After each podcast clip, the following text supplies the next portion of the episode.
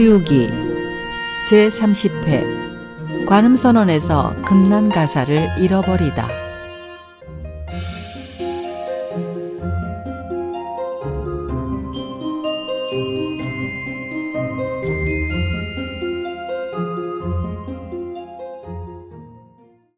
지난 시간 오공으로부터 3장의 금난가사를 받아든 노승은 좋아서 어찌할 바를 몰라 하며 동자를 시켜 가사를 안으로 가지고 들어가게 했습니다. 그리고는 중들에게 일러 선당에 등나무 침대를 내어 손님들의 잠자리를 마련하게 하고 아침 공양까지 당부해 놓고는 자리를 떴습니다. 방장으로 들어간 노승은 가사를 등불 밑에 놓고는 엉엉 소리내어 서럽게 울기 시작했습니다.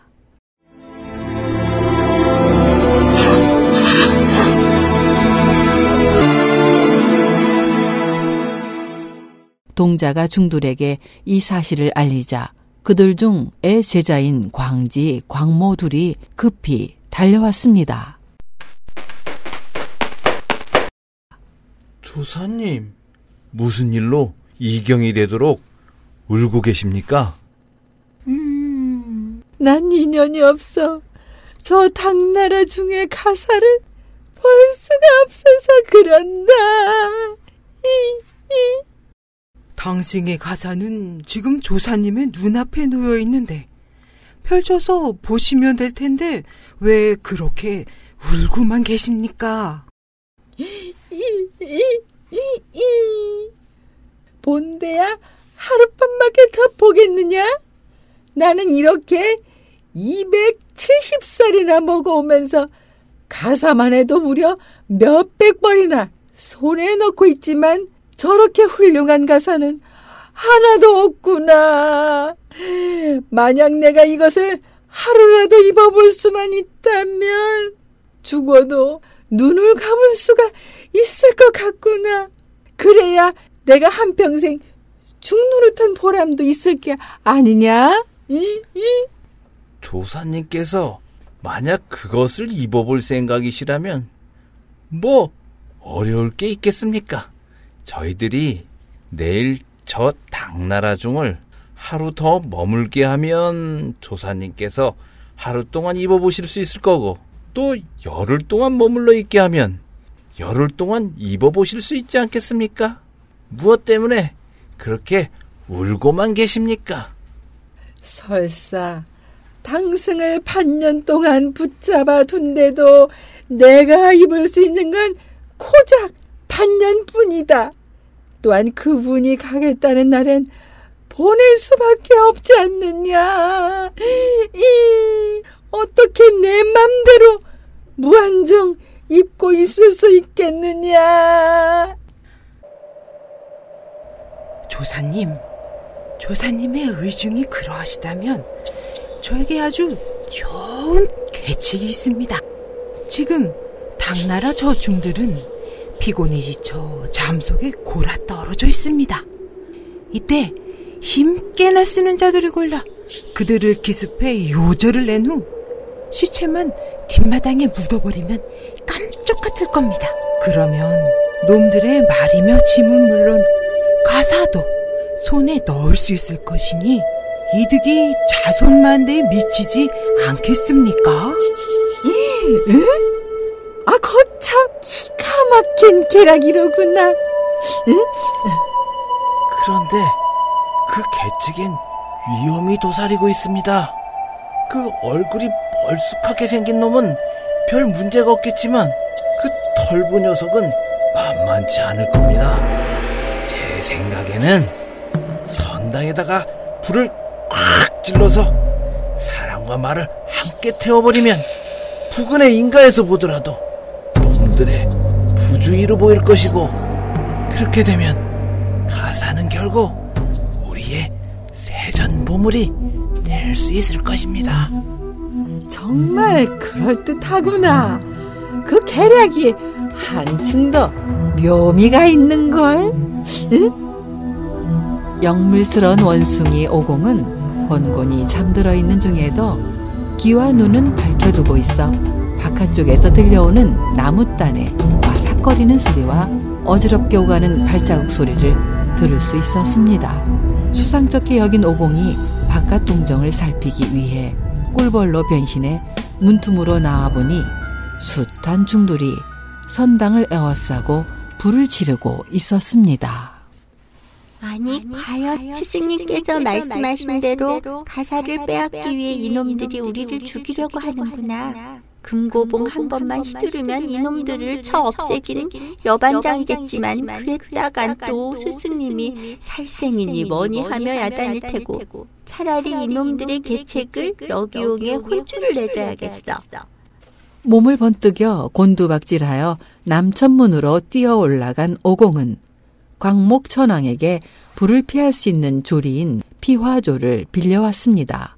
그리고는 방장의 용마루로 올라가 가사를 살펴보고는 조리로 삼장과 백마와 행장을 한데 덮어버렸습니다. 이윽고 중들이 불을 놓기 시작하자 오공은 주문을 외우고 숨을 한껏 내뿜었습니다. 그러자 한 자락에 바람이 일며 불길은 삽시에 훨훨 다 올랐습니다.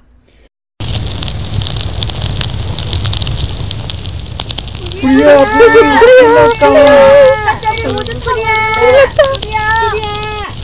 한전불씨는 요원의 불길로 타올라 관음원은 순식간에 삼단 같은 불길 속에 휩싸였습니다. 중들이 갈팡질팡 아우성치고 있는 중에 뒤편에 방장과 조리를 씌워놓은 선당을 제외하고는 온 사찰이 송두리째 불 속에 잠겨 그 불빛은 사방으로 멀리 뻗쳐 나갔습니다. 그런데 이 뜻하지 않은 화재로 인해 산속의 한 요괴가 놀라 깨어났습니다. 요괴는 창밖이 유달리 환해진 것을 보고 날이 밝았다고 생각해서 밖으로 나와 보니 북쪽 하늘가에 화강이 충전하지 않은가. 저런 쫑들이라니. 아이 저건 뭐야? 관음음이 다 타버리겠는걸? 얼른 가서 도와줘야겠다. 구름을 날려 관음원으로 날아온 요괴는 사나운 불길 속에 쌓여있는 사원 안으로 성큼 들어섰습니다. 그가 물을 가져오라고 소리를 지르려는데 문득 안쪽에 방장만은 불길이 닿지 않고 용마루에 웬 사람이 올라앉아 바람을 일으키고 있는 것이 눈에 띄었습니다. 급히 방장 안으로 들어간 요괴는 아름다운 노을이 자욱하게 서려 있는 책상 위에 보자기를 보고는 호기심이 일어 그것을 풀었습니다. 그러자 불문에서도 진기한 보배인 금난 가사가 황금빛으로 방안을 밝히며 휘황찬란하게 모습을 드러냈습니다. 우와, 저게 뭐야? 너무 멋진걸? 날개 가져가라고. 반짝반짝 빛나고 있잖아. 재물의 마음이 동한 요괴는 불을 끌어온 목적은 잊은 채 혼잡한 틈을 타서 가사를 거머쥐기 바쁘게 자신의 동굴로 돌아가 버렸습니다.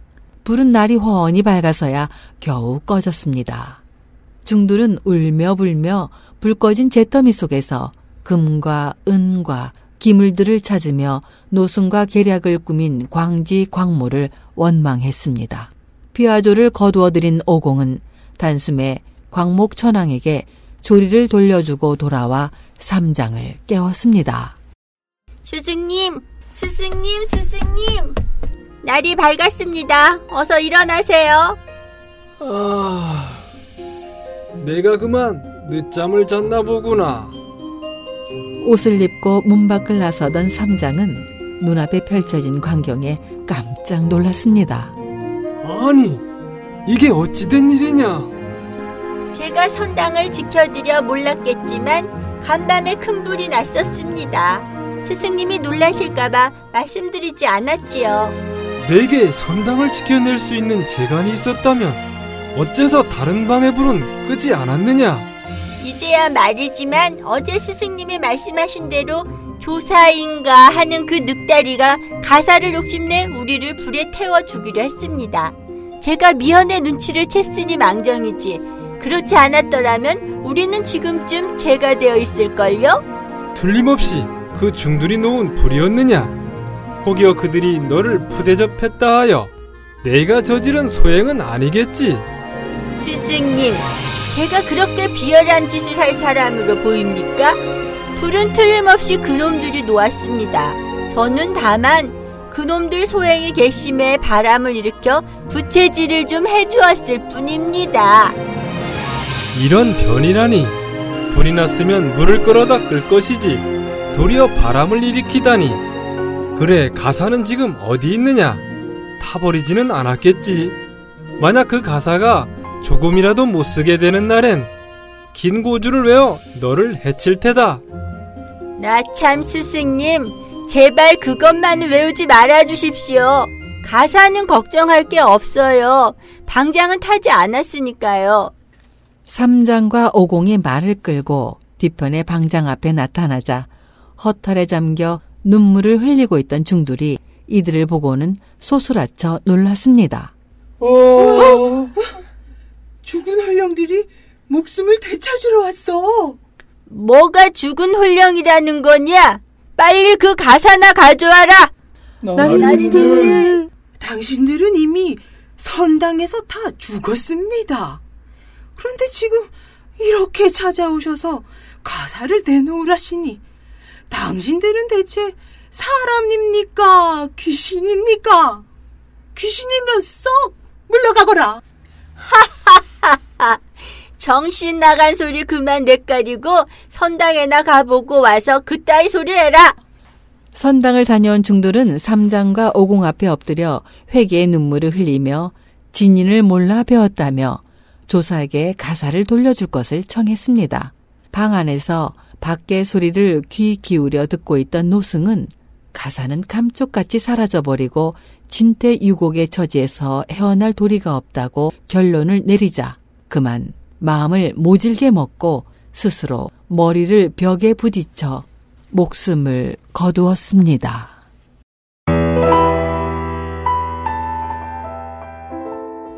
노승은 실로 천성이 우매해 부질없이 한 생을 오래도 살았네. 가사를 얻어 후세에 전하려 했지만 그것이 불문의 보배인 줄 어이 알았으랴. 얻지 못할 물건을 손쉽게 얻으면 영락없이 패가 망신하는 법이거니 광지 광모의 잔꾀 무슨 소용이 랴. 사역의 눈이 멀어 저승길 갔네. 일이 이렇게 되자 오공은 죽은 노승을 비롯해 이 사원의 원주로부터 동자에 이르기까지 무려 230명의 중들의 몸을 하나하나 빠짐없이 뒤져보고 타다 남은 상자나 괴짝들을 샅샅이 뒤져보았으나 어디에서도 가사의 종적을 찾을 수 없었습니다. 화가 난 삼장이 분김에 긴 고주를 외우기 시작하자 오공은 손으로 머리를 붙잡고 땅바닥에 쓰러져 아픔을 못 이겨 울부짖었습니다. 만 만 그만 외우십시오. 제가 기필코 그 가사를 찾아드리겠습니다, 스승님. 이 모습에 겁이 난 중들은 부들부들 떨면서 삼장 앞에 엎드려 사정을 했습니다. 그제야 삼장은 입을 다물었습니다. 한동안 생각에 잠겨있던 오공은 무엇이 생각난 듯 갑자기 일어섰습니다. 이봐, 원주승! 이 근방에 요괴 같은 것은 없느냐? 어, 나리님이 묻지 않았다면 깜빡 잊을 뻔했습니다요. 여기서 동남쪽으로 20여 리쯤 가면은 흑풍산 안에 흑풍동이란 굴이 있고 흑대왕이란 자가 살고 있는데 죽은 노승이 늘 그놈에게 불도를 강론해주곤 했습니다. 오공은 그 소리를 듣고는 만족한 표정으로 삼장을 중들에게 부탁한 후 근두운을 타고 가사를 찾으러 흑풍산으로 떠났습니다.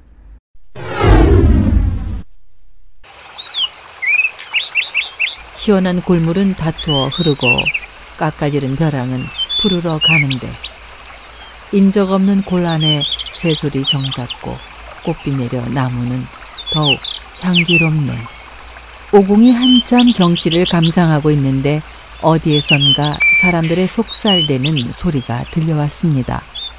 오공이 낭떠러지 밑에 몸을 숨기고 가만히 소리가 들려오는 쪽을 살펴보았더니 세 명의 요괴가 풀밭에 앉아 이야기를 나누고 있었습니다. 이봐, 이봐. 모레는 나의 생일이요. 두 분이 다 왕님해 주셔야겠소. 해마다 대왕님의 생일 축하엔 한 번도 빠진 적이 없는데 올해라고 가볍지 않을 까닭이 있겠습니까? 실은 간밤에 금난가사라는 보물을 하나 손에 넣었는데 아무튼 아주 굉장한 보물이요. 난 내일이라도 주연을 베풀어 여러 산채의 주인들을 청해 경축할 생각이요.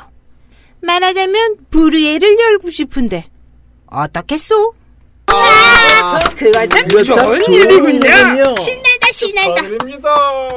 그럼 난 내일은 축하 모임에 나오고 모레는 연애에 나오기로 하죠. 신난다. 오공은 과연 가사를 찾아올 수 있을까요? 다음 시간을 기대하세요.